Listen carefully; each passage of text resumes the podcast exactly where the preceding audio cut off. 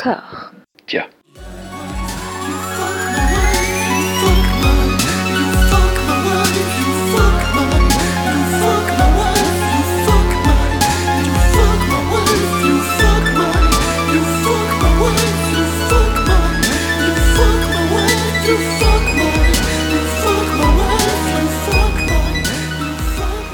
Bonjour et bienvenue à toutes et à tous dans le 22e épisode de Robert Anyways, le podcast qui ne lâche rien sur la filmographie de Robert De Niro malgré les mouvements sociaux, malgré Jean-Paul Delevoye qui vient de démissionner de son poste de monteur pour le réseau Discordia il y a 2 heures. Franchement, Jean-Paul, tu casses les couilles. Nous nous étions quittés il y a 4 mois sur un premier bilan doux amer de la geste denirienne. L'épisode s'appelait « La différence entre aimer et tomber amoureux », une belle formule que nous allons revisiter aujourd'hui avec les 2 films sortis par Robert depuis lors. Anouk, Max et Mathieu, bien le bonjour à vous. Salut. Salut. À l'origine, le plan était de tous nous rassembler de visu pour cet épisode rappel, et vous avez tous relevé le défi avec panache.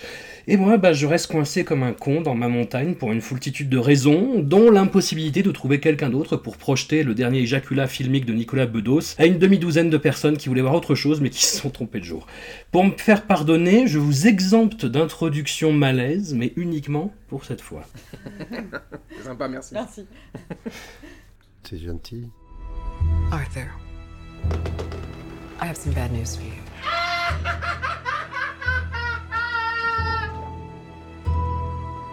This is the last time we'll be meeting. You don't listen, do you? You just ask the same questions every week. How's your job? Are you having any negative thoughts? All I have are negative thoughts. And finally, in a world where everyone thinks they can do my job, check out this guy. When I was a little boy and told people I was going to be a comedian, everyone laughed at me. Well, no one's laughing now. You can say that again, pal.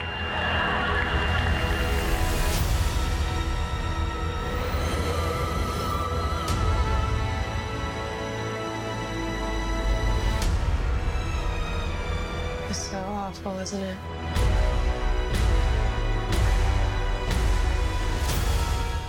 Le premier film est une œuvre désespérément quintessentielle de 2019, puisqu'il s'agit de Joker de Todd Phillips, un film condamné à la déception tant il fut vendu comme un chef-d'œuvre définitif dès ses premières projections vénitiennes, avec à la clé le Lion d'or de la 76e Mostra pour enfoncer un peu le clou de la hype. En amont de sa sortie, on en était venu à parler d'un film si fort et contestataire que des mesures de sécurité supplémentaires étaient envisagées, au cas où le public se sente poussé à émuler le chaos social dépeint avec tant de force. Joker finit enfin par sortir, son succès, à l'ampleur titanesque, a probablement changé la face de l'industrie et redonné une forme d'espoir en une alternative artistique pertinente à l'hégémonie de Disney. Joaquin Phoenix est redevenu le meilleur acteur du monde et la figure même du Joker a été réappropriée par les manifestants du monde entier. Anouk, splendide et résiliente Anouk, tu as été la dernière d'entre nous à découvrir le film, plus de force que de gré, à une distance, cela dit, plus raisonnable des bruits du monde, et donc... c'est tout naturellement que je me tourne vers toi et que je te demande si le film te semble à la hauteur de son phénomène. Alors non, j'ai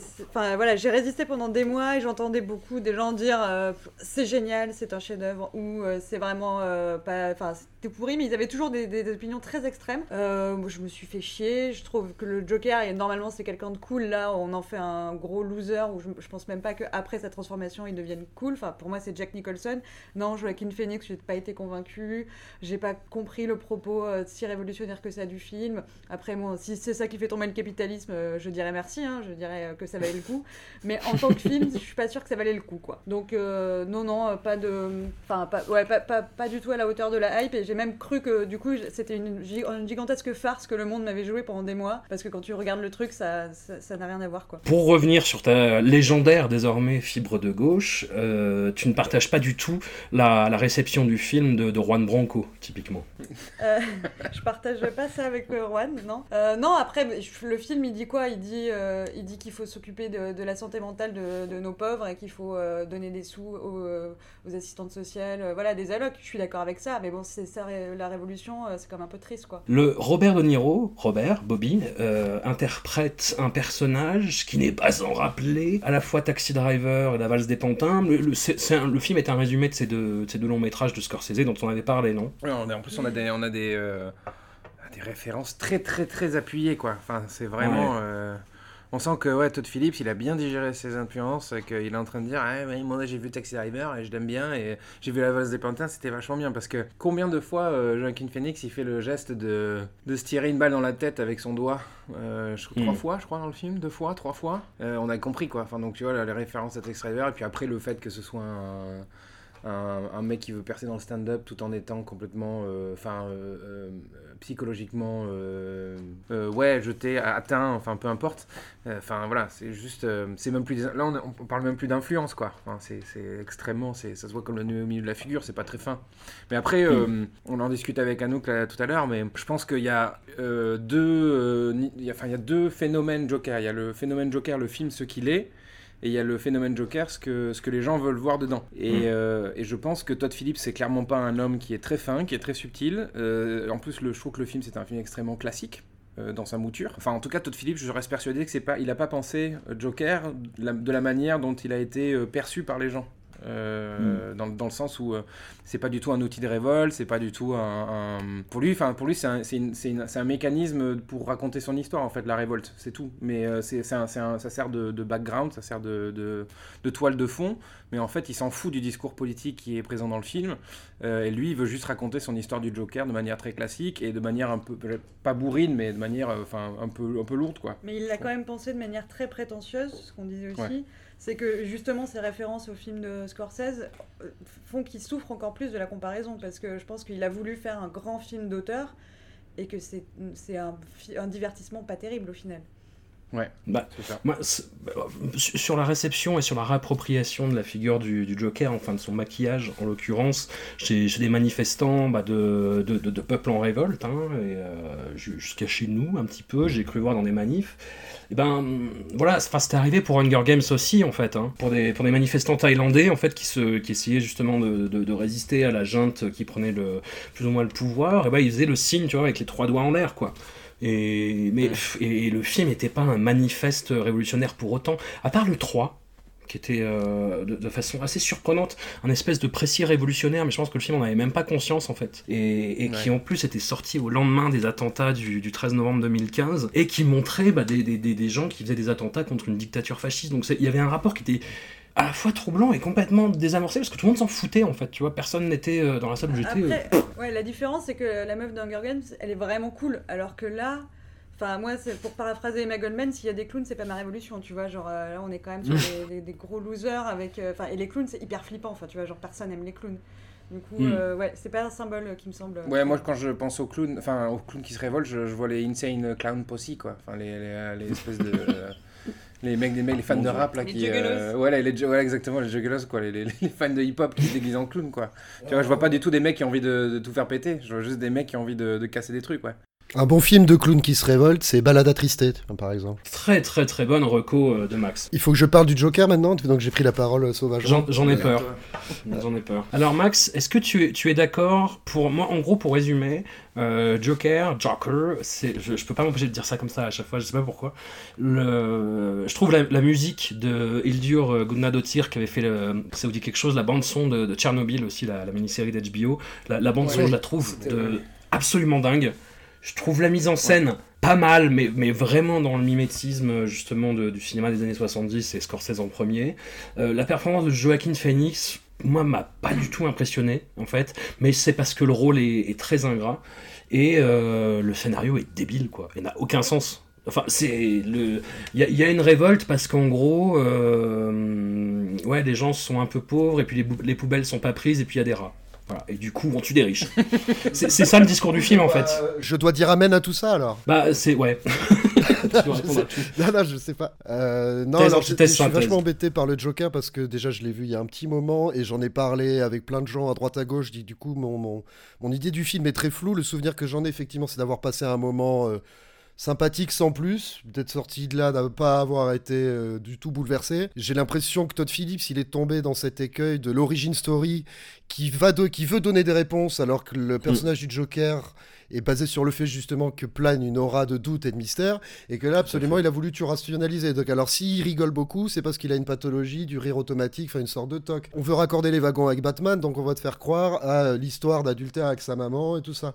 Enfin déjà rien que de ce niveau-là, je trouve que ça répond à trop de questions dont on n'a rien à cirer, et ça va encore plus loin même dans ce côté où ça va prendre un peu aussi le spectateur pour un imbécile, parce qu'il y a une espèce, alors tout le monde l'a vu aujourd'hui je suppose, donc je vais le dire quoi, de ce côté où le Joker se rêve une relation amoureuse donc avec sa voisine, et finalement en fait il n'avait pas de relation, donc on nous fait une espèce de scène flashback où on revoit toutes les scènes avec la fille sauf qu'en fait elle n'était pas là quoi, comme dans Fight Club, enfin, comme si on n'avait pas compris depuis le début qu'il était, enfin il y a un côté très oh là là c'est un film de génie et tout, alors que non en fait le truc te tient la main de bout en bout, te laisse aucune place au mystère et à la réflexion, et du coup ça c'est pas, j'ai pas trouvé ça très foufou. Je sais plus la musique, je m'en rappelle pas, au niveau de la au niveau de la mise en scène très classique et tout ça, justement j'avais une discussion avec un pote, cette fameuse scène où il prend son flingue, il tire dans le mur de son salon qui aiderait comme ça en plan fixe, du coup qui est très basique, et on se disait que voilà, il s'était vraiment pas pris la tête du tout, il aurait pu faire des plans en partant de la télé ou je sais pas, enfin des trucs qui laissaient un peu par la mise en scène planer cette espèce de schizophrénie ou d'esprit un peu troublé. Pareil pour la scène du frigo. Voilà, il vide son frigo, le plan est fixe, et on se dit, bon, bah, qu'est-ce qu'il va faire ? Bah, il va rentrer dans le frigo. Bon, bah, il rentre dans le frigo. Et là, le plan reste fixe. Et on se disait, ça aurait été sympa éventuellement qu'ils mettent la caméra à l'intérieur du frigo, que le Joker s'enferme dedans et qu'il y a un noir comme ça et qu'il y a une espèce de claustrophobie qui se crée, qu'on entende le mec. Enfin, voilà, que la folie soit accentuée. Et après coup, et vous allez voir, je vais retomber sur mes pattes, j'ai lu il n'y a pas si longtemps, oh là là, mais en fait, la scène du frigo, génial, c'est Joaquin qui a improvisé. Du coup, c'est encore un film génial. Donc, après le marketing pré-production, il y a le marketing post-production. Quand tu dis, comme Joaquin, il a improvisé le film, encore plus génial. Et moi, j'ai envie de dire, non, s'il a improvisé que l'idée était si bien, ben, tu te sors les doigts du cul, tu refais la scène, mais tu l'as fait mieux, en fait. Mmh. Voilà. Là, on touche du doigt un truc qui est hyper important, c'est que c'est pas un film de Todd Phillips, c'est un film de Joaquin Phoenix. Peut-être, oui. Enfin, c'est un peu dur de dire ça. Idées, hein. Ouais, c'est un peu dur de dire ça, mais en gros, ça reste quand même il n'y a que Joaquin Phoenix dans le film. Donc là, on en parle parce qu'il y a Robert De Niro, mais Robert De Niro, il apparaît dans 2 scènes. Francis Conroy, c'est pareil. L'actrice de Atlanta, dont je ne me rappelle plus le nom. Voilà, merci Anouk. On la voit pareil dans 2-3 scènes maximum. 90% du film est composé de plans dans lesquels Joaquin Phoenix est présent. Mmh. Et dans la majorité d'entre eux, il est tout seul. Alors c'est peut-être un parti pris de mise en scène, mais on a vraiment l'impression de voir un one-man show de Joaquin Phoenix plus qu'un film de Todd Phillips en fait. Je sais pas ce que vous en pensez, mais moi ça m'a vraiment perturbé de... On sent que le film il est fait pour lui, on sent qu'il est fait pour que le mec puisse truster les Oscars quoi. Je l'ai pas ressenti comme ça, dans le sens où tu vois un film justement comme La Valse des Pantins, bon bah t'as De Niro toujours à l'écran, c'est le personnage principal, il est toujours là. Eh oui et non, parce qu'il y a Jerry Lewis... Taxi Driver c'est pareil, tu vois. Il y a Sarah Bernhardt et tout, enfin, c'est Sandra Bernhardt. Ouais, mais si tu pars dans ce sens-là, dans le Joker, il y a la fille, il y a son copain qui lui file l'arme, il y a d'autres personnages. Ça reste très court quand même, enfin, c'est des scènes extrêmement succinctes, même les scènes où on le voit quand il est dans le cirque, là, chez ses potes là... clown, ouais. Enfin, chez les clowns. On le voit surtout lui en fait, pas forcément les autres. Donc, enfin, je sais pas, moi ça m'a un peu dérangé, on sent le mec qui a envie de porter le projet à bout de bras. Enfin, je pense qu'il n'a pas besoin de le faire parce que c'est une grosse machinerie, donc on peut pas parler d'un film qui est porté à bout de bras par Joaquin Phoenix, mais il a envie de faire croire que c'est le cas. Il a perdu trop de poids et du coup il a plus d'épaules. Exactement. Et puis voilà, le côté transformation physique, moi aussi. Le côté je rentre le ventre, je fais Christian Bale dans The Machinist. C'est ça, je suis un grand acteur, regardez, j'improvise des scènes, je vais dans des frigos, je suis un dingue. Enfin, tu vois, des trucs à la con. J'embrasse des nains sur le front. Ouais, ce genre de... Enfin, je sais pas, une sorte de folie profonde. De parodie de folie. Mais c'est ça, une folie profonde qui en fait est complètement fictive. Ouais. Genre la scène là où il danse, alors voilà, c'est ça, joue le fou, c'est un moment artistique, on danse, on fait du tai chi, ça, à aucun moment c'est intéressant. Avec les flics en haut de l'escalier qui le poursuivent déjà depuis 2 jours mais qui le regardent un peu danser, tu vois, qui sont en arrière-plan, à aucun moment... Ah oui, alors ça c'est la scène de l'escalier, moi je parle dans une scène devant le miroir où il se met à... Ah oui, quand il fait le The Machinist avec son slip kangourou là justement, oui tout à fait. Et ouais, du coup, à aucun moment c'est intéressant, visuellement c'est hyper laid, on n'a pas parlé de ça. il y a toujours des filtres orange, vert ou marron. J'imagine que c'est les couleurs du Joker. Donc on fait c'est les couleurs de New York des années 70, j'imagine. C'est les couleurs de Taxi Driver, plus moche et moins crade d'ailleurs. Mais moi, ça m'a pas gêné par contre. Ça, mais justement, la fameuse scène des escaliers, parlons-en, et l'utilisation de la musique. T'as au début un morceau de T-Rex, si je me rappelle bien, et qui est coupé au bout d'un moment par la musique de l'île de Grenade de Tir, qui est très bien, mais qui est très... tu vois, enfin, genre vous êtes en train de regarder un grand film, tu vois. Et du coup, et pour accompagner ça, pour accompagner le mouvement, l'image est au ralenti, tu vois, quoi. Et tu fais, non mais calmez-vous, vous n'êtes pas en train de tourner le chef-d'œuvre que vous croyez tourner. Et surtout, le problème de je suis désolé, Joker, c'est qu'on a eu, je sais pas, j'ai l'impression, avant de l'avoir vu, alors que je l'ai vu pas longtemps après la sortie, tu vois, j'ai eu l'impression d'avoir eu déjà 10 cycles médiatiques, tu vois, autour du film. La hype, la sacralisation, le retour de hype avec des gens qui disent non mais calmez-vous en fait. Et puis plein d'anecdotes, comme le disait Max, qui arrivent au fur et à mesure de la promotion. Il y a eu l'interview de Todd Phillips qui m'a fait très très très très peur, où il disait on peut plus rien dire. Voilà, on peut plus rien dire, j'ai plus le droit de faire de comédie. Bah non, fais pas Very Bad Trip 3, connard en fait. Et non, c'est vrai qu'en plus, pour rebondir là-dessus, moi, il y a un truc qui m'a gêné, c'est que le fait que le film ait remporté le Lion d'Or à la Mostra de Venise, ça a de suite placé le film dans une forme d'aura dans laquelle il aurait jamais dû être placé. Ouais. De suite, il a eu l'étiquette grand film. Et donc du coup, les gens sont partis le voir avec l'idée, en tête, que ce serait un grand film. Il n'y a pas eu de sorte de remise en question du film en se disant ah bah attends, c'est Todd Phillips. Ah bah il a gagné la Mostra de Venise, c'est curieux, tu vois, c'est intéressant, enfin je sais pas, c'est surprenant. Non, c'est direct, on a dit Mostra de Venise, Lion d'Or, c'est un grand film, c'est forcément un chef-d'œuvre. Sauf que non, mais je sais pas pourquoi, j'ai l'impression que le film a généré une sorte de... un truc organique comme ça qui est sorti de nulle part. Ouais, un peu, ouais. Exactement. Oui, et du coup, les gens se sont dit, même sans avoir vu le film, se sont dit qu'en fait c'était un chef-d'œuvre, tu vois. Et donc forcément, ça place les gens dans une situation un peu bancale, quoi. Et cette scène de l'escalier dont tu parlais, moi je l'avais vue sur Twitter avant en extrait vidéo, et en fait j'ai jamais, parce que c'est devenu un mime un peu, un truc, et j'ai jamais su si c'était une parodie ou pas, enfin si c'était des gens qui collaient une fausse musique dessus, jusqu'à voir le film et me dire ah non c'est ça, c'est la vraie scène. Vraiment les gens qui disent voilà là c'est le sommet de l'art, quoi, et alors que c'est ridicule et pas très bien pensé, et que c'est, enfin, voilà, c'est moche et il y a un ralenti pour faire si on fait de l'art, mais c'est nul. Et puis toutes les scènes sont des tropes, enfin j'ai vu ce film 1000 fois, alors c'est un peu pareil que Irishman là-dessus, mais en même temps Irishman c'est quand même plus respectable. C'est que au début tu sens que c'est fait pour les bandes annonces, les passages où il dit c'est moi, ou est-ce que ça devient plus dingue là dehors, et là tu sais que c'est le moment bande annonce, que tout le film se joue pour cette bande annonce où ils se voient jouer, ils sont là tellement fiers, genre là on a notre petite phrase et tout. Du coup ça m'a sorti du truc, c'est enfin ouais. Oui, puis en plus la structure du film est hyper simple, enfin je veux dire il est désaxé parce que sa mère est chelou, tu vois, enfin ce genre de truc, il y a pas vraiment de, enfin il s'est pas fatigué, quoi, il s'est pas cassé le cul pour ça c'est un petit peu plus creusé quand même par la suite. C'est-à-dire qu'après, il a récupéré le dossier médical, il comprend qu'il a été un enfant battu, que sa mère est branque, enfin, tu vois. Non, bien sûr, mais ce que je veux dire, c'est qu'on repart dans des... Oui, enfin, c'est des classiques de l'enfance maltraitée qui donnent un fou par la suite, mais ça vient avec le côté rationalisation, si tu veux, qui pourrait être un peu à la Nolan, si je dois dire, sauf que non, Nolan, il a compris dans son personnage du Joker qu'il fallait rien dire. Le coup des cicatrices dont l'histoire varie à chaque fois, voilà, qui viennent encore approfondir ce mystère quant au Joker, alors que là non, faut tout justifier avec des trucs hyper rationnels, hyper réalistes, et ça nique le truc en fait, ça nique complètement le personnage. C'est ça qui est intéressant, ce que tu disais tout à l'heure, c'est que le Joker, alors bon, c'est un peu une discussion de nerd, mais le Joker, en effet, on sait pas qui c'est. Normalement, il n'est pas censé d'avoir d'origin story. Dans les BD, à plusieurs reprises, il est expliqué il y a plusieurs histoires qui sont expliquées. Sur The Killing Joke, qui est la principale. D'où est-ce qu'il vient ? En fait, il y a plusieurs histoires, et donc du coup, tu peux faire comme Nolan, c'est-à-dire choisir de raconter à chaque fois une histoire différente pour créer un peu plus de folie au personnage, ou choisir clairement de ne rien dire.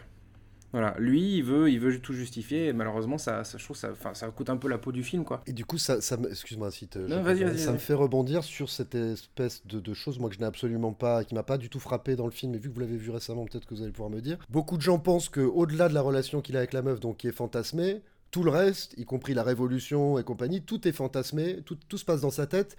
Et à la fin, en fait, lorsqu'on le voit être interviewé par une psychologue dans l'asile psychiatrique, une infirmière ou je sais plus, on le voit en train de réfléchir et justement la psy lui demande à quoi êtes-vous en train de penser ? Et on m'a dit oui, à ce moment-là, c'est là qu'on voit un mec avancer dans la ruelle et tuer les parents de Bruce Wayne. Sauf que moi, c'était pas calé à ce moment-là déjà dans mes souvenirs. Et par la suite, il dit je peux pas vous expliquer, vous comprendriez pas. Les gens me disaient dans la ruelle, ça se trouve, c'est lui en fait, c'est le Joker, même s'il porte un masque, c'est lui qui va tuer les parents de Bruce Wayne, il a fantasmé toute la révolution, elle n'existe pas. Mais je me disais, bah non, il peut pas être à deux endroits à la fois.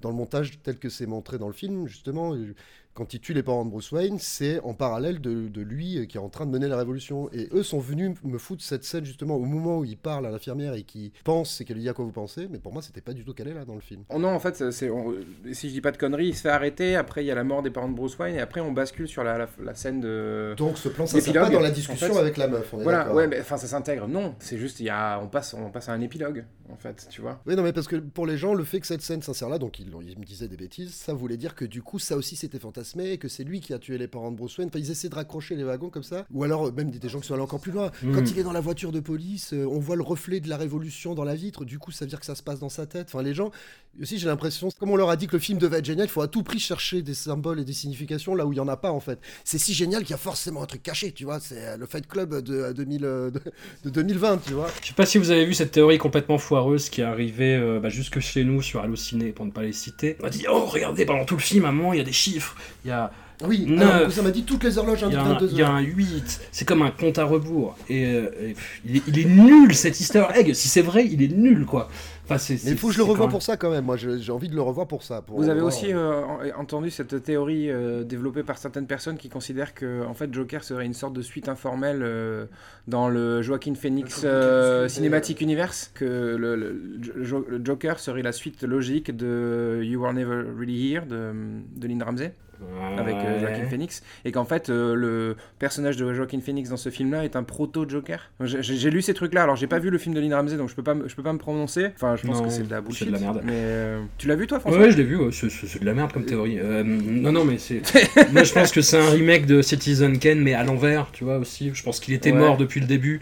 Je pense que son père c'est Kaiser Soze. Enfin, j'en sais. Non, mais c'est nul en fait. Non, alors qu'en fait le film est super simple. C'est genre il a des fantasmes de vieux garçons tout pourris, donc il fantasme sur sa voisine Zazie Beetz qui est très bien, bravo, t'as pris ton chèque Zazie, fais ta carrière, amuse-toi.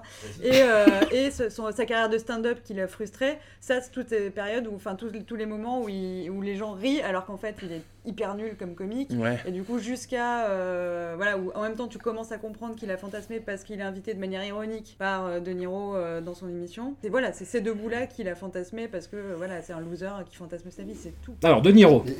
Ça c'est pas tant. Non, De Niro. J'ai envie de parler de Juan Branco, non.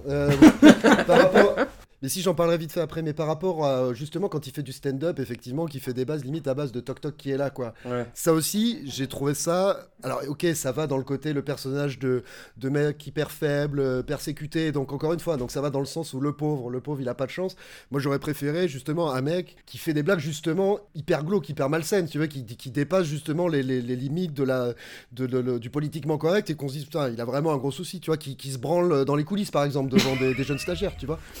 Enfin, vraiment qu'il ait un comportement vraiment qui sort un peu de ces cases-là, du toc-toc qui est là, oh là là, je les ai pas fait rigoler, hein, du coup je suis maltraité. Il a un comportement un peu naïf, un peu enfantin, même s'il est désaxé, mais il a un comportement très, très enfantin, et on le fait passer pour... C'est un peu le délire de se dire « Oh, le monde est tellement méchant avec lui !» Tu vois, et c'est pour ça qu'il tue des gens dans un métro, parce que le monde est méchant avec lui. Non, il tue des gens dans un métro, pas pour ça. En état de légitime défense dans le métro. Non mais soit, mais c'est pas parce que le monde il est tellement méchant. Tu vois, c'est pas ça le. Et on essaie de te faire comprendre ça au début, quoi. Tu vois qu'il trouve pas sa place parce que c'est trop dur. Il y a ça aussi, et c'est comme disait Anouk, c'est prenez soin de, parce qu'en fait le mec a déjà de base des tares, et si t'as plus l'oseille pour ça d'accord. Pour essayer de le soigner, le mec effectivement va aller vers où il était destiné, c'est-à-dire la folie. Donc il y a ce côté effectivement les gens s'en occupent pas, et il y a ce côté terreau de base, le mec est fou. Mais bon, après j'ai trouvé ça quand même extrêmement naïf et puis le encore une fois sur le caractère origin, quoi, le fait que aussi le Joker il représente le chaos enfin en tout cas son personnage dans les comics, dans les films, dans la majorité des films en tout cas, c'est le chaos, c'est l'aléatoire, c'est le chaos. Voilà, c'est en fait c'est un truc que tu ne contrôles, que tu ne peux pas contrôler. Lui-même refuse de contrôler quoi que ce soit en fait. Et là, la façon dont c'est amené, la création du Joker, en fait, on te justifie ses actions et on te dit qu'en gros il fait ça parce que le monde est méchant avec lui. Et au final, dans le film, toutes les victimes qu'il fait, à part les victimes et encore. Les premières victimes peuvent tomber dans ce raisonnement-là. Ce sont des gens qui lui ont fait du mal. Ce sont pas des. Par exemple, il va épargner Zazie Beetz. Il va épargner le nain. Le nain, exactement. Et ça, c'est le seul moment où justement c'est chaotique. C'est ah, je suis chaotique, je tue pas le nain. Ah bon, d'accord. Mais non, il est pas chaotique. Enfin, non, mais genre, il a été sympa. Ouais, tu vois, t'es sympa avec moi, je t'aime bien, donc je t'épargne. Toi, la petite voisine qui est sympa, je t'épargne aussi. Par contre, toi, le grand méchant qui s'est foutu de ma gueule, bah, je te bute. Oui, non, mais c'est pour ça que je veux dire, t'as raison, c'est pas chaotique, mais c'est comme ça qu'ils voudraient nous le faire comprendre aussi. Ouais. Ouais, je suis trop un branque, je tue le gros, mais le nain, je la laisse vivre, je lui fais un bisou sur le front. Ah, je fais n'importe quoi. Enfin, tu vois ce que je veux dire, c'est... Le chaos, c'est super, le chaos, on adore, mais Robert.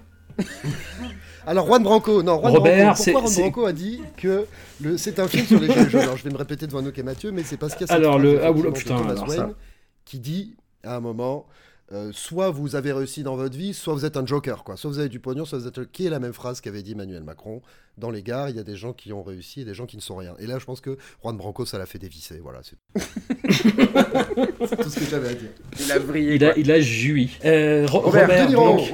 Robert joue un tout petit rôle quand même, il est là pareil ouais. Deux scènes, une grande scène vraiment de confrontation en direct live à la télévision avec Joker.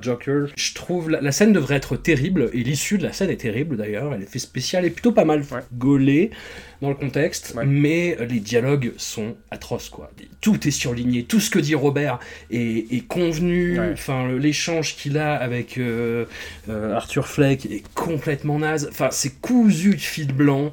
C'est pas très bien filmé, pas très bien rythmé. Enfin, moi, j'ai pas vu venir le fait qu'il allait je vais rien dire. Ah bon voilà, qu'il allait lui faire un bisou. Enfin, moi, j'avais pas vu l'issue de cette scène venir. Tu pensais qu'il allait se tirer une balle dans la tête Je sais pas. Tu doutais. Il est fou. Il peut faire ce qu'il veut.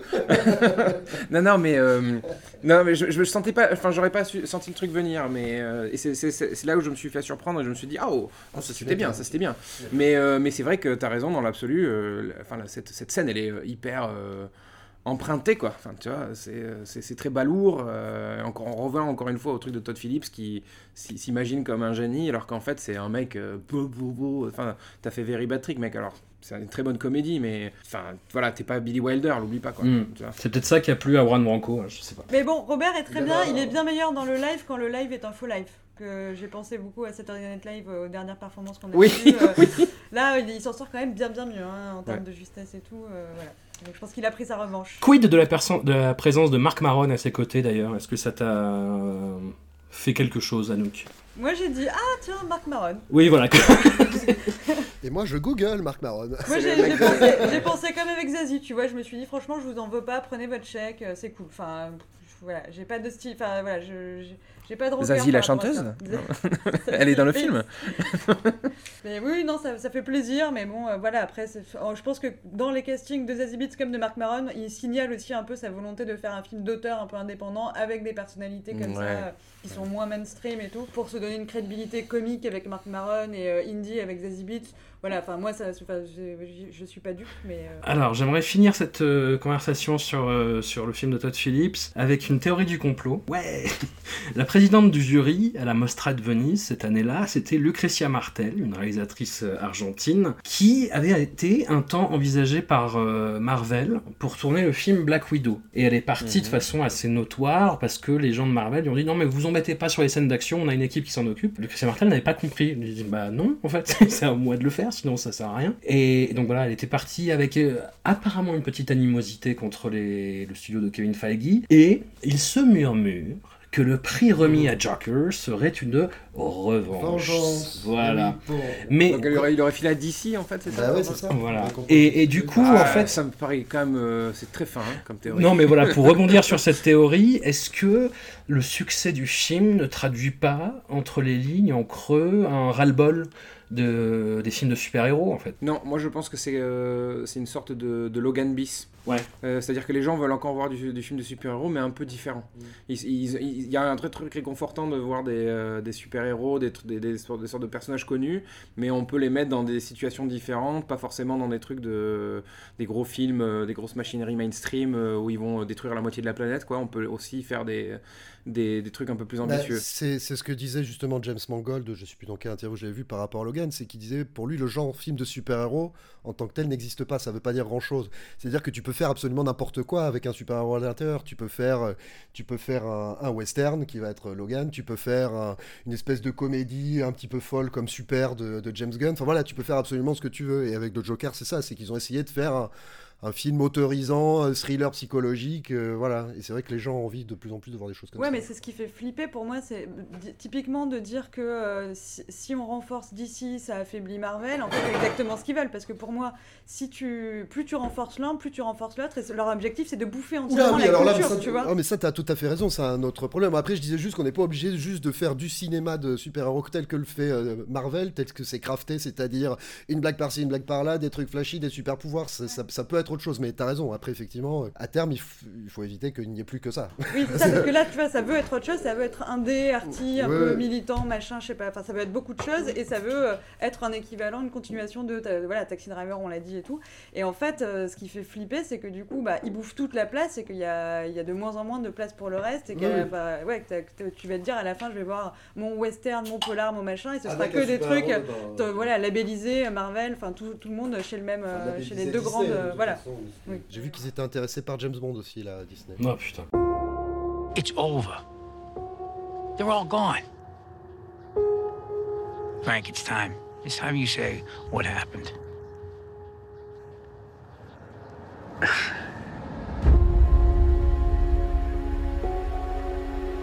Frank, I want you to meet my cousin Russell Buffalino. Better watch. There's a lot of tough guys around here. Did he tell you? You're not afraid of tough guys, are you? I didn't think so. I was one of 1,000 working stiffs until I wasn't no more. You got a good friend here. You don't know how good a friend you got. Russell, he took a shine to me right away. After a while, he started giving me little things to do. I know you read a lot of things about me. I just want to say I'm sorry. I know I wasn't a good dad. I know that. I was just trying to protect all of you. From what? You didn't see, what I've been through. Bon, bah, je vous propose d'enchaîner sur l'antithèse absolue du cinéma de Marvel en ce moment, tout du moins, le cinéma de Martin Scorsese. Le second film, donc, alimente... ben oui, t'as vu. Le second film alimente également le débat, mais se révèle quand même bien plus consistant dès les premières minutes. Il s'agit de The Irishman, de Martin Scorsese. Projet de longue haleine pour le metteur en scène totem de Bobby la Bobance, refusé par tous les studios jusqu'à ce que Netflix ne récupère le bébé et n'en fasse son produit d'appel de prestige de sa fin de décennie. Et en même temps, même si ça peut être désespérant de voir une telle proposition ailleurs que sur le grand écran, qui d'autre que la plateforme de streaming aurait pu miser sur une production de 3h30 qui pue la mort à ce point, qui prend son temps pour délivrer l'antithèse absolue du cinéma de gangster qui a élevé Marty et Bobby au rang d'idoles païennes. L'Irlandais du titre se nomme Frank Sheeran, interprété par Robert pendant toute la deuxième moitié de sa vie, enfin même un peu plus, grâce au procédé controversé dit du de-aging, un second couteau taiseux, enfin pas autant que sa fille mais quand même pas loin, membre de la garde rapprochée de Jimmy Hoffa, en lien étroit avec la pègre américaine, les mondes politiques et syndicales, soit un sacré morceau d'Amérique. Max, Mathieu, je veux vous voir vous battre pour parler de ce film, nu, évidemment, pendant que nous sirotons des Cosmopolitains avec Anouk. Tu dis ça mais t'es pas dans la pièce avec... Oui, se battre, c'est un peu... Ouais, je sais pas, je pense que... On peut se... Je pense qu'on est plus ou moins d'accord sur le film. Sur quoi je pense, on n'en a pas parlé. Non, c'est vrai, on n'en a pas parlé, mais... mais j'imagine, parce que de toute façon, avec Max, on est toujours d'accord. Ouais, c'est vrai. J'imagine... Alors, moi, Alors, déjà, on va écarter l'éléphant au milieu de la pièce. Moi, le procédé de de-aging, j'ai pas été plus dérangé que ça. Je m'attendais vraiment à un truc... Enfin... truc vraiment relou, et au final on s'y fait. Alors oui, dans l'absolu ça fait chier, on aurait pu faire des maquillages, on aurait pu prendre d'autres acteurs, mais bon, après on peut passer à autre chose. Pour moi c'est anecdotique, c'est un... Le grand discours là-dessus, c'est de dire mais non, c'est important que ce soit l'acteur qui s'interprète lui-même d'un bout à l'autre, parce que c'est le propos du film, sur la dégradation, etc. Et même, oui, alors, ouais, je sais pas. Je me fais l'avocat du diable, hein, moi je déteste ça, hein. Pour moi c'est une discussion... secondaire en fait, c'est pas ça qui est intéressant. Moi ce que j'ai trouvé hyper bien dans The Irishman en fait, et c'est que il y avait un aspect réconfortant dans le film, dans le sens où donc tu disais c'est un film, il y a la mort partout dans le film, et c'est...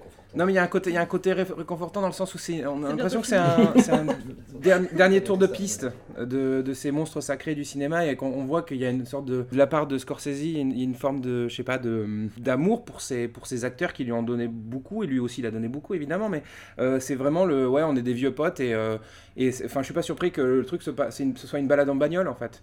Enfin ça débute par une balade en bagnole, et en gros c'est ça, c'est Robert De Niro, Joe Pesci, Al Pacino et Scorsese qui vont venir et qui vont faire une dernière balade en voiture. Harvey Keitel aussi, exactement. Un dernier tour de piste pour se faire plaisir, quoi. Mais en même temps, la notion de plaisir, je suis pas sûr qu'elle y soit, hein, parce que déjà il y a pas de grande scène, tu vois, contrairement à Joker, il y a pas de grande scène. Regardez Oscar clip, tu vois quoi. Oui, mais c'est pas ce qu'il cherche, je pense. C'est pas le but du jeu. C'est pas le but de Scorsese. Scorsese, je pense qu'il veut il veut juste faire le film testamentaire, tu vois... Crépusculaire, tout à fait. Crépusculaire, Juan Branco. Un jour, ils trembleront dans leur fauteuil. Ouais. Voilà, il veut... Mais d'ailleurs, le fameux... Ce côté testamentaire, ça se ressemble. Alors, le film est très long, donc c'est vraiment par épisode dans le film. Mais il s'auto-référence, il s'auto-cite à répétition. Il va y avoir le long plan séquence qui rappelle celui dans Les Affranchis. Il y a une scène, un moment où il étale des flingues sur un plumard qui renvoie à la scène de flingues dans Taxi Driver. À un moment, ça va parler de casino. Enfin voilà, il y a plein de rappels de tous ces grands classiques du film de gangster. Sans pour autant donner l'impression d'être face à un best-of. Non, c'est pas un best-of, non, c'est justement une petite scène. En même temps, sur 3h20, si tu veux, à chaque fois, c'est pour ça que je dis, c'est par petits épisodes. Il y en a peut-être 5, 6 comme ça, tac, tac, tac. Donc c'est rien finalement. Et puis il a le droit de le faire. Je veux dire, c'est son cinéma, s'il a envie de... Bon, après moi j'ai trouvé ça, alors j'ai honte de le dire, mais un peu comme tout le monde d'ailleurs, je l'ai maté en 2 fois aussi, donc c'est vrai que c'est pas l'idéal, il aurait fallu le regarder d'une traite, mais j'ai trouvé quand même que c'était un peu poussif par moment. Alors est-ce que c'est pas ce qu'il veut nous faire ressentir aussi, comme veut dire, voilà, comme dit François, est-ce que c'est pas le propos aussi de dire que c'est possible? J'avais aussi une espèce de théorie tout à l'heure que Mathieu a éclaté, à raison je pense, qui était à chaque fois qu'on voit un membre de la mafia, tout de suite il y a un petit synthé qui apparaît, un freeze frame et un synthé qui apparaît qui nous dit un tel est mort, tu es 3 balles dans la tête à tel âge et compagnie. Et moi je voyais là une espèce de manière de Scorsese d'être un peu moins complaisant par rapport aux gangsters qu'il ne l'avait été dans Les Affranchis ou dans Casino, où on pouvait leur reprocher ça. Alors ça m'a un peu dérangé. D'ailleurs, je me suis dit, il s'excuse presque maintenant aujourd'hui d'avoir fait des trucs comme ça, ou alors effectivement c'est pour te montrer une bonne fois pour toutes. Les gangsters, ils sont méchants quand même. Et Mathieu disait avec justesse, je pense, je vais le laisser dire. Voilà. Oui, en fait, ils montrent pas seulement des gangsters qui sont morts dans l'exercice de leur fonction, on va dire, mais aussi il y a des gens qu'on voit sur les freeze frames où ils disent qu'il est mort dans son sommeil, ou qu'il est mort d'un arrêt cardiaque, ou qu'il est mort en prison, d'un cancer. Et donc c'est vraiment la mort en général, c'est pas la mort du gangster, c'est ces gens qui sont partis. En fait, c'est Scorsese qui regarde tous ces gens, enfin, qui ont composé la vie de Frank Sheeran et qui sont partis les uns après les autres, et au final Frank Sheeran après il est tout seul. Ceci dit, pour réconcilier un peu les deux versions, c'est quand même un film qui n'est pas du tout complaisant pour moi avec la mafia, puisque à la fin, tu te dis quel gâchis. Ah non, pas du tout. Le mec était un peu con, il est passé à côté de sa vie. Complètement, mais c'est ça que je dis, c'est exactement ça que je dis aussi. Oui. Quoi, par rapport au Casino, aux Affranchis, c'est l'extrême, même si évidemment à la fin des Affranchis, il y a le côté... Quoique non, parce que dans Les Affranchis, le mec à la fin, il dit « Je suis condamné à vivre comme un plouc pour le restant de mes jours ». Le mec regrette, si tu veux, sa vie de mafieux et compagnie. Dans Casino, le mec continue à être bookmaker, à bosser pour la mafia, donc tu sens que c'est de la merde, mais moins que là, voilà, c'est moins...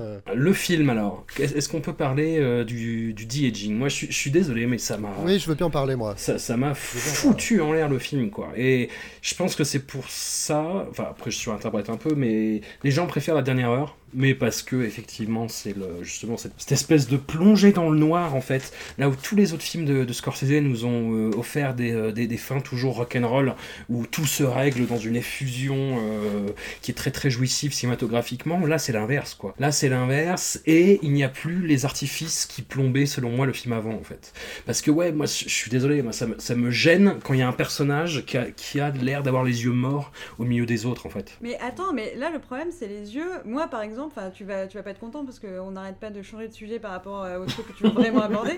Mais moi, ce qui m'a gêné, c'est les lentilles bleues de Robert. À fond, putain, ça, en fait, le de c'est assez vite passé. Enfin, de toute façon, ils sont tous un peu vieux, même quand c'est les flashbacks les plus anciens. Donc, à un moment, c'est un peu ridicule que Pesci l'appelle Kid alors qu'il a 50 piges. Mais bon, je me suis pas dit, il était censé jouer un mec de 25-30 piges. Non, je me suis dit, il est vieux et il est vieux tout le film. Juste des fois, il est plus vieux. Mais par contre, les lentilles bleues. Alors oui, j'ai compris, c'est pour dire qu'il est bien irlandais, Irishman et pas italien, mais ça par contre ça c'est ça qui m'a fait un effet Uncanny Valley, et c'est ça qui fait parce que je l'ai jamais connu comme ça et que c'est pas lui et que du coup c'est hyper gênant quoi. Pareil. Ah, après est-ce que c'est une convention à laquelle on n'est pas habitué, c'est possible, je sais pas. Moi, toujours est-il que, en tant que spectateur, ça me met à distance du film automatiquement. En fait. Oui, je comprends. Après, on n'est pas face au cas Peter Cushing dans Star Wars où en fait on réveille les morts. Tu vois, c'est pas, on n'est pas dans ce cas-là. Il n'y a pas une question d'éthique derrière. Ouais. Non, mais moi je comprends l'opinion de François, c'est que. Alors déjà, la première apparition de De Niro jeune au volant de son camion, ça te fait un choc esthétique quand même assez violent, j'ai trouvé. Moi, ça m'a gêné dans le confort de visionnage à un moment, et quand bien même, en fait, c'est vraiment en dents de scie. C'est-à-dire que tu l'oublies, et puis ça te revient dans la gueule, tu l'oublies, enfin c'est comme ça. Et comme dit Anouk, il y a le côté Uncanny Valley, la vallée de l'étrange, effectivement, c'est qu'on est vraiment à la frontière. C'est, dans 10 ans, ce sera le top, en fait, sans même pas. Mais... Et là, on est encore à la frontière, c'est encore un peu étrange. Et tu vois le piqué, surtout. Tu vois le piqué de l'image de synthèse, vraiment, sur la gueule, ce qui dit le piqué, c'est-à-dire le grain, il y a un grain particulier sur le visage qu'il n'y a pas autour. Et c'est un peu curieux. Je discutais de ça avec des gens, c'est qu'au-delà de ça, il y a un problème en termes de la manière dont Robert De Niro se meut, en fait, bouge son corps.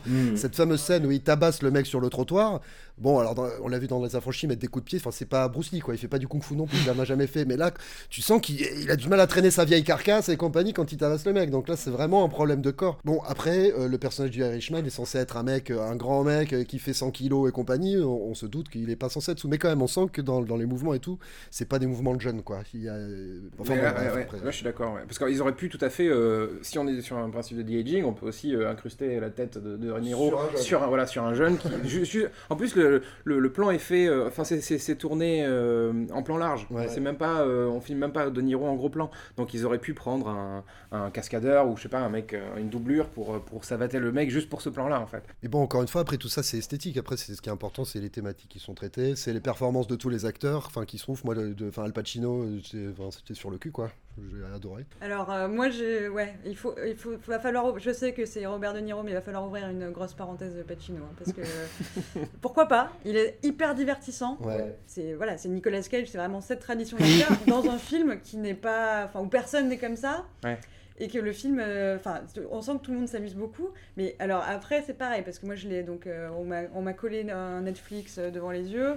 Il y a un moment, ça saute le streaming. Enfin, c'est aussi important, tu vois, de voir comment les gens le regardent en vrai. Qu'est-ce que ça veut dire un film Netflix, quoi. Ça veut dire que des fois, ta connexion, elle est un peu poussive. Au bout de 3h30, ça saute. Donc des fois, je revenais en arrière en mode, c'était un faux. Enfin, est-ce que c'était un plan un peu faux raccord, mais fait exprès, tu vois, un truc de style.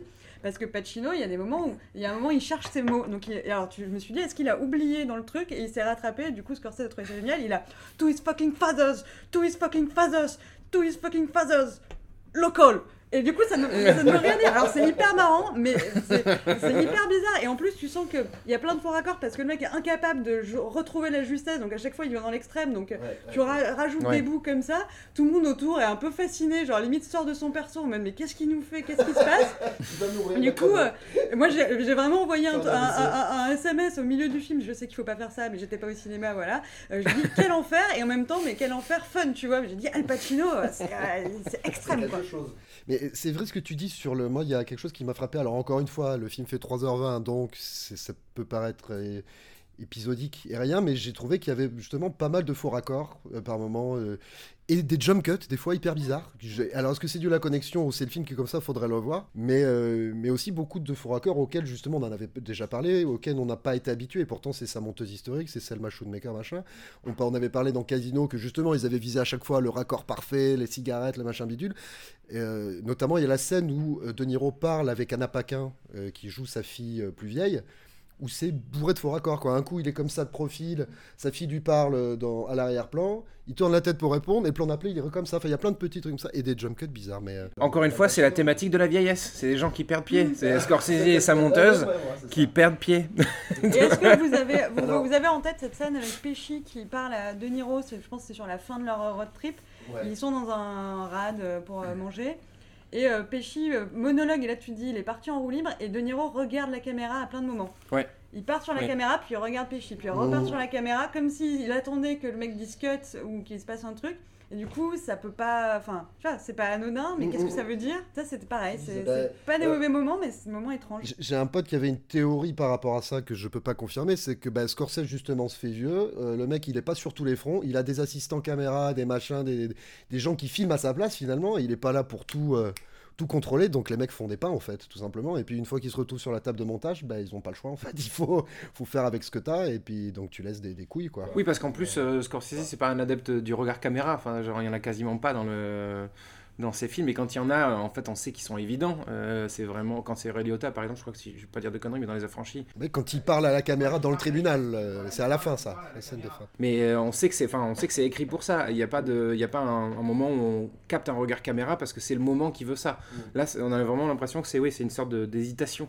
En fait. Après, dans les théories que j'ai pu voir et que je trouvais intéressantes, j'ai trouvé aussi que les gens, ça paraît que, enfin, sur la continuité du Joker, les gens essayaient d'y lire plus ou mettaient la barre tellement bas qu'ils trouvaient géniaux des trucs que je trouve juste anecdotiques. Enfin voilà, c'est un film qui est agréable à voir. Mais à un moment, il disait sur le débat entre 10 minutes de retard et 15 minutes de retard, que Hoffa, avec un mec qui était en retard, De Niro dit, du coup, on n'a qu'à couper la part en deux, on dit 12 minutes et demie, et apparemment, c'était improvisé par De Niro, et du coup, tout le monde est là, mais c'est la meilleure réplique du film, oh là là, c'est improvisé.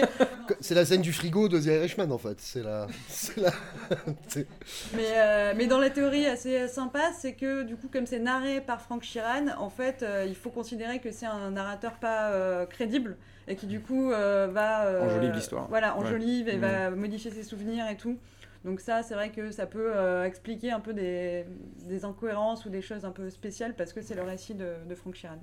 Tout ça étant précisé, moi je continue à trouver la dernière heure vraiment incroyable. Enfin, parce qu'il n'y a pas le de-aging. Non, mais tout ce côté mortifère, vraiment. Enfin, c'est un truc qu'on ne voit jamais dans les films de gangsters, c'est-à-dire les gens décrépir, se dégrader et crever en tôle, quoi. Ça n'arrive quasiment jamais, quoi.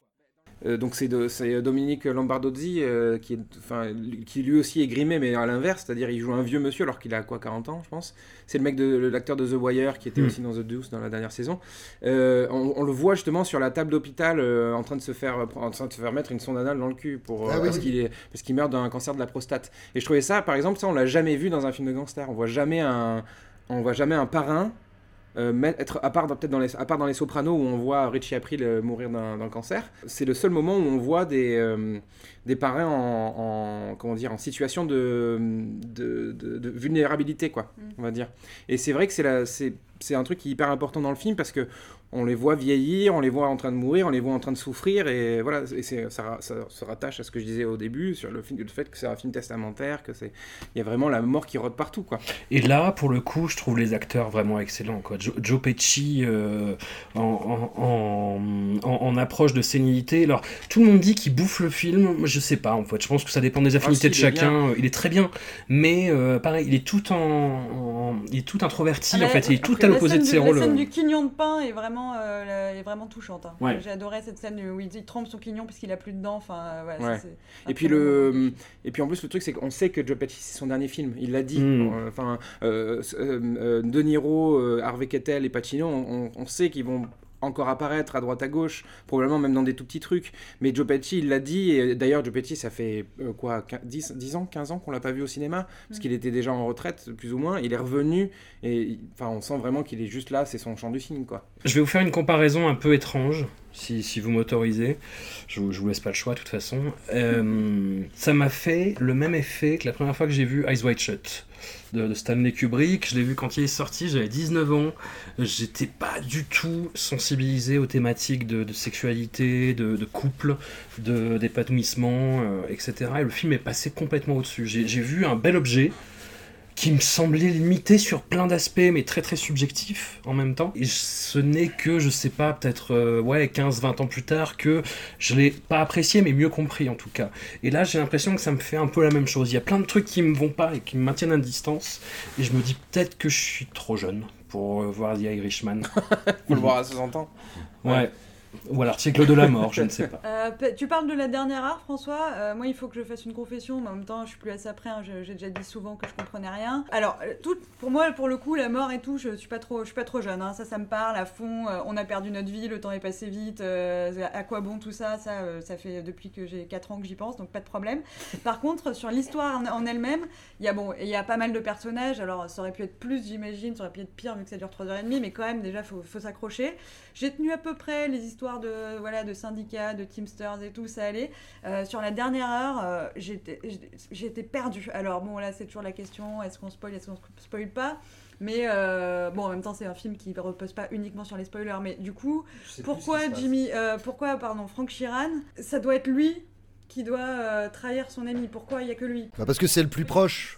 Et ça, c'est un grand classique de la mafia, c'est que c'est ton meilleur ami qui te fait la peau toujours, quoi. Puis c'est celui qui est le plus susceptible de l'approcher aussi. Et c'est ça, bah oui, c'est parce que c'est le plus proche. Ouais. Mais pas seulement, parce que dans cette scène où tout se décide, on sent que aussi De Niro veut le faire. Parce que en fait pour lui il considère que c'est à lui de le faire par respect pour il veut le faire lui-même parce qu'il considère qu'il y a personne d'autre qui devrait le faire. Et il y a aussi le fait qu'ils sont sur la sellette, que Joe Pesci et De Niro sont aussi sur la sellette à cause d'Al Pacino. C'est ce que Joe Pesci dit à la fin quand il sucre les fraises. Il dit je l'ai choisi, c'était lui ou nous, quoi. Ouais, c'est ça. Ouais.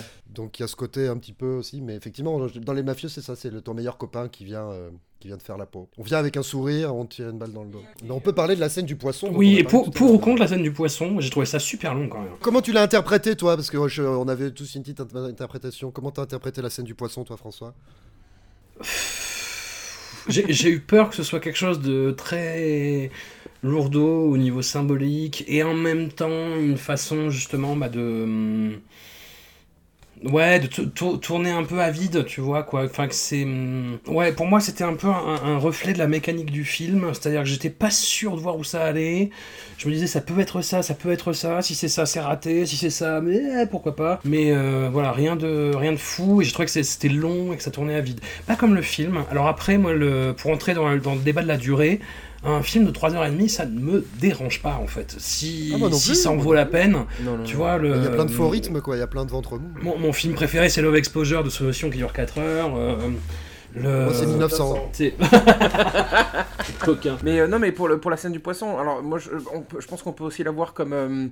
Une sorte de truc très scorsésien aussi de mecs des mafiosi qui s'embrouillent sur des conneries comme on l'a vu dans Les Affranchis, comme on a pu le voir dans d'autres films de mafia, où les mecs en fait où ils se disent mais pourquoi tu parles de ça et pourquoi tu parles de ça, ils sont tellement parano. Ouais, pendant 5 minutes ils s'embrouillent sur ce truc là en fait, sur un truc minuscule comme sur c'est Joe Pesci qui bute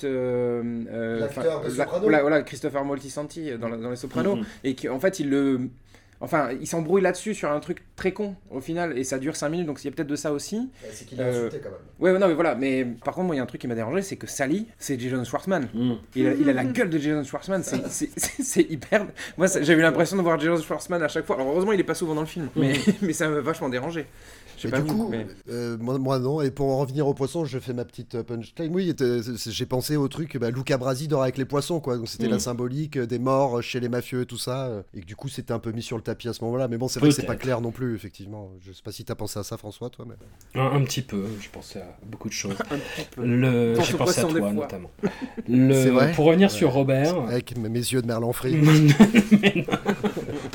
Non, avec tes yeux bleus profonds, d'Irlandais au sens comme chaud. L'océan. Pour revenir sur Robert, je le trouve très correct et très à sa place et très en retrait pendant les 2 tiers du film. Pas tant dans la dernière heure que dans les 20 dernières minutes. Je le trouve incroyable. Quand il est avec le prêtre qui lui demande s'il regrette rien et que il fait le petit vieux bredouillant sénile, ce qui peut vite être gênant, mais là il le fait, il est incroyable quoi. Il m'a mis les poils, pour prendre une expression de Max. En plus cette dernière scène avec le prêtre quand il va lui rendre visite dans la chambre et qui lui dit laissez la porte ouverte, tu vois, et que, je sais plus exactement ce qu'il lui dit, mais il lui dit quel jour on est.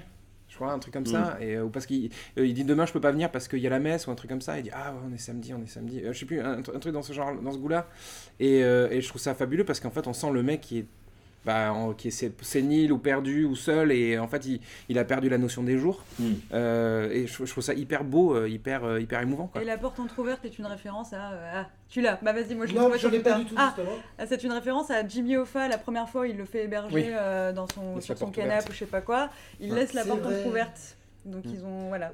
Parce que j'allais dire effectivement il laisse la porte entrouverte parce qu'il espère que quelqu'un va venir le visiter peut-être, et il faut qu'on le remarque, mais effectivement oui, c'est en souvenir de Jimmy Hoffa. C'est peut-être les deux. Ça peut être les deux, mais j'avais même j'avais oublié la référence effectivement dans la chambre d'hôtel qui laisse la porte ouverte. Je pense qu'il y a un truc sur la solitude déjà quand Jimmy Hoffa le fait, tu vois, donc il y a peut-être un truc, et donc Jimmy Hoffa qui s'entoure que de semi-débiles, il le dit lui-même à De Niro pour être sûr de pas être trahi, ce qui marche pas puisque les semi-débiles finissent toujours par le trahir.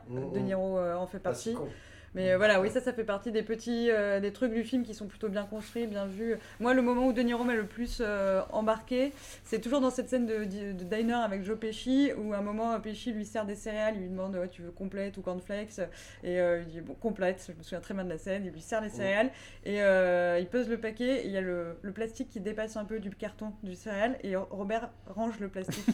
Et ça, j'ai trouvé ça génial. Ça, c'est le petit détail qui m'a embarqué et qui a fait le personnage, tu vois. Alors, voilà la méthode à Bobby, ça, c'est rigolo, tu vois. La méthode à Bobby. La méthode à Bobby. Mais tu vois, typiquement, le fait de ne pas m'être rappelé de la référence de la porte entrouverte, bah, c'est le problème de l'avoir maté en deux fois. Tu vois, une première fois, et puis 4 jours après ou 3 jours après la suite, bah, tu te rappelles pas finalement, donc c'est pour ça. Je passe sur les gens qui ont proposé un guide pour le regarder en série aussi, ça c'était l'espèce de... En 4 épisodes, ouais. En 4 épisodes, ouais, alors tu commences par ce bout, ben non connard, enfin pourquoi tu me refais un remontage en fait, enfin je comprends pas. Tu veux le mater en épisode, tu le mates 45 minutes dans l'ordre en fait, enfin tu vois, si, à la limite, mais enfin bon. Mais ouais, moi la durée m'a pas du tout dérangé, dans le sens, bon, à part que j'ai galéré parce que j'étais pas chez moi, j'avais pas d'ordi, mais... c'était pas gênant, moi ça aurait pu durer 10 heures de plus. Moi je suis un peu comme toi François, quand je regarde un film, au moins j'ai pas d'autres problèmes, donc si pouvait tous durer 12 heures, très bien. Surtout celui-là, qui effectivement est très agréable, très... comme c'est ça bien cool, léché, hein. C'est la maestria, voilà, t'es bien, t'es tranquille, t'es à l'aise, t'es avec eux. Par contre... je me suis dit à la fin, j'ai l'impression qu'il reste rien. Et peut-être que c'est ça qu'il veut nous dire aussi, tu vois, de la vie, vu que c'est son propos sur la vie, que en fait, tout ça valait pas vraiment le coup, des 18 ans de prison, de plus avoir ses filles et tout. Et à la fin, comme il y a beaucoup de petites scènes d'anecdotes, et puis toutes ces histoires, mais au final, tu t'es attaché pas vraiment aux gens, quoi. Enfin, et donc, il me restait rien. Je me sentais un peu vide, alors que c'était 3h30, quoi. Du coup, c'est peut-être une métaphore. Je sais pas. Je pense que c'est... c'est sûr qu'à la fin, il te reste pas grand-chose. Bah, moi, c'est resté. Moi, j'y repense encore. Hein. Je l'ai vu la semaine dernière, du coup, mais j'y repense encore. Quand même. Il y a des moments de cinéma où je me dis, ah, tiens... Enfin, des moments de cinéma, des moments du film, quoi. Je me dis, ah ouais, si, quand même, ça c'était bien, ça, tu vois, la façon dont c'était amené et tout. Enfin, je sais pas. Je trouvais ça vraiment pas mal, quoi. La compétition entre Hoffa et. Alors, du coup, Pesci, je sais pas comment il s'appelle, à part Pesci. Je sais plus, comment il s'appelle. Sur l'attention de Peggy et de surtout, enfin, en fait, autour de Frank Sheeran, avec un qui lui offre, enfin, du coup, qui lui présente la montre. Et l'autre qui lui offre une bague. Enfin, voilà, à chaque fois, c'est vraiment les deux qui se battent un peu pour essayer de l'avoir, d'avoir sa loyauté et tout. Et lui qui est au milieu et qui est un peu dépassé en fait. Hein. Quoi donc Robert. Enfin, le personnage, Frank Sheeran, il est un peu dépassé. Entre les deux, il sait pas comment faire. Un peu paternel, voilà. Il a le cul entre deux chaises. Ouais, bien sûr. Ouais, il sait pas quel milieu choisir en fait. C'est ça le truc. Ouais, mais c'est le problème, c'est ça, c'est que ça vient du fait que les deux milieux sont complètement connectés ensemble. Donc il a personne à choisir finalement en gros, parce que je sais pas, les syndicats trempent dans les magouilles, c'est le même milieu en fait. Mais il y a un moment il faut qu'ils choisissent entre Jimmy Hoffa et Rusk, tu vois. Enfin, il y a un peu ce truc là, c'est de quel milieu il vient vraiment ? Est-ce qu'il vient de la mafia ? Tu choisis le moins dangereux. C'est-à-dire que tu choisis celui qui te permet de survivre. Donc en général, si tu trahis la mafia, tu sais que tu vas pas t'en sortir. Je crois qu'ils le disent d'ailleurs à un moment. Mais si tu choisis Jimmy Hoffa, tu l'as dans le cul, quoi. Donc du coup il dit bon bah voilà, j'ai pas le choix, si je veux survivre faut tuer Jimmy. Mais les deux s'aiment bien, mais en plus Russell et Al Pacino, la relation entre les deux. Enfin Russell Buffalino, Joe Pesci parce que j'ai vérifié. Ouais, Russell ouais. Bon, en tout cas, on a beaucoup dit du mal de la carrière de De Niro dans les années 2010, nous n'étions pas les derniers pour le faire et en attendant Robert se retrouve dans les deux des films les plus importants de l'année quand même. Oui, bah alors. Et sur deux supports différents, c'est ça qui est marrant aussi. Ouais. C'est qu'ils trustent les salles de ciné et la télé. Mais alors ils sont pas importants pour les mêmes raisons par contre. Enfin, il y en a un qui est important pour les bonnes raisons et l'autre qui est pour de mauvaises, je pense. Ouais, mais le fait est que. Oui, ils sont tous les deux importants. C'est à l'image de sa carrière qu'il a été important aussi pour des mauvaises raisons et des bonnes raisons, Robert De Niro. C'est une belle conclusion. N'importe, de toute façon, tu ne fais pas une carrière fantastique de A à Z, c'est pas possible. Mais... Non, surtout quand on fait quand une aussi longue. Est-ce qu'on peut faire avant de conclure parce que je sens que tu es sur les sellettes là, François, tu veux partir. Je suis sûr. Un petit point sur l'absence des femmes et du coup l'importance des femmes dans ce film à travers leur absence. Moi notamment, il y a l'ex-femme de Niro qui à un moment a disparu parce qu'il la quitte pour la serveuse et on n'entend plus jamais parler alors que c'est quand même la mère de ses enfants. Je ne savais plus si je ne reconnaissais plus l'actrice ou si elle avait juste disparu. Ouais, moi aussi, je me suis. C'est sa femme, c'est sa fille, je sais pas. Il y a eu cette pas polémique justement, mais sur l'absence des femmes et notamment le personnage de la fille et d'Anna Paquin justement qui ne dit pas un mot et compagnie, mais c'est. C'est une connerie. C'est de la mise en scène, quoi. Je veux dire, elle est là quand même, mais elle est là pour l'ignorer, en fait, parce que c'est une merde. Après, ça a troublé, je pense, parce que ça faisait écho aussi au traitement du personnage de Margot Robbie, de Sharon Tate dans Once Upon a Time in Hollywood, qui est plus une présence spectrale qu'un personnage vraiment, quoi. Oui. Comment dire, le postulat de cette polémique est complètement débile, dans le sens où c'est le personnage entier de Peggy, et mutique parce que quand elle est enfant elle parle quasiment jamais, il n'y a que Jimmy Hoffa qui arrive à la faire parler, donc que ce soit Anna Paquin ou que ce soit une autre actrice c'est la même problématique en fait, c'est juste une personne qui refuse de parler. Non mais moi je te parle de la polémique de toute la question et le fait que on dise ah ouais c'est Anna Paquin il aurait pu lui donner plus de lignes. Bah non. C'est le rôle qu'il exige. Exactement, c'est ça, enfin je vois pas en quoi parce que c'est une actrice qui a joué dans en plus son rôle le plus célèbre, Anna Paquin, c'est un rôle muet. Elle joue dans la notion de piano. C'est le rôle qui l'a fait connaître. Elle joue une muette. Tu vois, enfin, je veux dire, arrêtez vos conneries, quoi. Tu vois, ça sert à rien de dire parce que c'est une femme. Actuellement, il faudrait lui donner plus de lignes, mais enfin.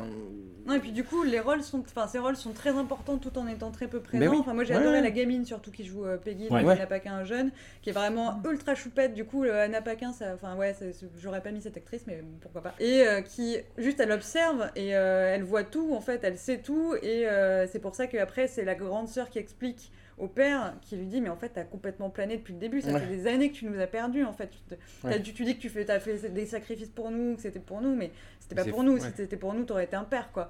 Et donc juste cette scène là montre justement, ça déconnecte tout le truc du gangster de la complaisance et ça montre que les mecs ont vraiment perdu leur vie et finissent tout seuls quoi. Mais il n'y a pas aussi, il n'y a pas que ça aussi, pas que cette scène dans laquelle les femmes sont mises en avant, mais il y a ce fameux jeu justement avec la clope, le fait de pouvoir ou pas pouvoir fumer sa cigarette dans la voiture et des pots de cigarettes. C'est-à-dire que les mecs sont en train de traverser le pays pour racketter tout le monde dans les pays, et c'est quand même leurs femmes à l'arrière qui leur imposent de faire des pots de cigarettes parce que c'est elles qui décident et ça se passe comme ça et pas autrement. Oui, sauf que c'est Pesci qui a dit qu'il fallait pas fumer dans la voiture. Mais c'est Pesci qui. Mais voilà, mais du coup, mais qu'est-ce qu'elle fait à un moment, ça fait oui, mais je m'en bats les couilles, donc j'allume une clope, du coup, ça le force à s'arrêter pour faire une pot de cigarette. Tu vois, finalement, aussi tueurs et racketteurs qu'ils sont, ils sont menés par le bout du nez par leurs femmes. T'aimes pas t'arrêter sur l'autoroute, non, mais c'est surtout qu'on te laisse pas t'arrêter. Bon. Non mais après, franchement, c'est vrai que même si je suis sortie de là et je ne savais pas trop quoi en penser, il y a quand même, c'est hyper bien fait, il y a plein d'aspects qui sont bien, et puis toujours cette écriture quand même où la grande histoire, qui est donc une histoire vraie, mais effectivement, et c'est ce que dit le film, tout le monde a oublié Jimmy Hoffa alors que c'était Elvis dans les années 50 et les Beatles dans les années 60, aujourd'hui, on ne le connaît pas, à part ceux qui sont un peu... Mais aussi il est mentionné dans tel ou tel film de gangster justement, parce que ça arrive assez régulièrement. Voilà, mais c'est un personnage très important, et du coup, comment... une vie impacte la grande histoire, que la grande histoire impacte les vies, et que tout ça est entremêlé, et qu'à la fin, c'est toi face à Dieu, parce que à la fin, ils se réveillent un peu tous religieux, parce que ils sentent que ça... C'est le moment, c'est maintenant ou jamais. Écoutez, l'illusion du mouvement avec Joker, la mort avec The Irishman, on pourrait pas faire plus de 2019 si on essayait. Un grand merci à vous pour cette dernière émission crépusculaire sur Robert. On se retrouve normalement d'ici un an pour parler de 4-5 films, j'imagine. Il est plus si actif, Robert. Ouais. Ça fait, parce qu'avant avant Joker et The Irishman, il avait pas tourné depuis 2 ans au moins. Hein. Ouais. Il est pas plus il est en pré-retraite, hein, parce que je crois que son dernier film, bah, c'était Dirty Grandpa ou un truc comme ça. Hein. Je regarde s'il est pas sur un tournage là, comme qu'on sache à quel moment. Il y a le film qu'on n'a pas pu voir. The War with Grandpa, oui, qui est coincé. Apparemment, qui est sur une étagère en attendant que quelqu'un veuille prendre le. Je vois qu'il y a un prochain film de Martin Scorsese en production qui s'appelle Killers of the Flower Moon. Ouais, il avait un film aussi avec ce réalisateur avec qui il avait fait le film sur le boxeur là, avec End of Stone, Jonathan Jakubowicz. End of Stone, ouais, tout à fait, ouais. Ah voilà. Oui, exact. Je l'ai sous les yeux, hein, j'ai pas une mémoire d'ouf. Ah, d'accord. Non mais voilà, je pense qu'on se retrouvera l'an prochain pour l'épisode 23. En tout cas, un grand merci à Anouk et Mathieu. On se retrouve en 2020 pour le prochain épisode de Cajol et moi. Max, tu y es le bienvenu. Sans vouloir te mettre la pression. Ah oui, Cajol, pardon, excuse-moi, je croyais que tu disais au revoir juste à Anouk et Mathieu et pas à moi. Bah, quand même. Je me sentais hyper délaissé. Je vais laisser la porte entrouverte ce soir, je crois. Ça marche. Un grand merci à vous et des bisous. Bisous, bisous. Merci, bisous.